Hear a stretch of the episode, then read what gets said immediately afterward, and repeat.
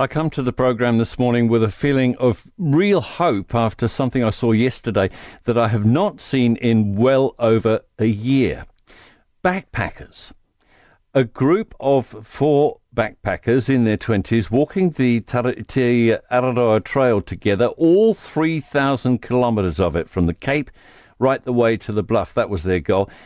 And to me, it really ought to be on every young New Zealander's bucket list. It's fantastic. Bit by bit, as we recognise the value of Te Araroa, old tracks are being improved, new ones built, and little gaps are being closed up with new connections. And I crossed paths with this group as they'd just done about 400 Ks. Beautiful day. They put all their stuff on the beach and were having a swim. Prior to COVID, I would run into people from all over the world walking Te Araroa, collecting great stories of New Zealand and New Zealanders, and then taking those home to share. Word of mouth, our best form of advertising. So I always make a point saying hello, partly because I'm nosy, but also because I want to be welcoming, and I want people to say that about us overseas.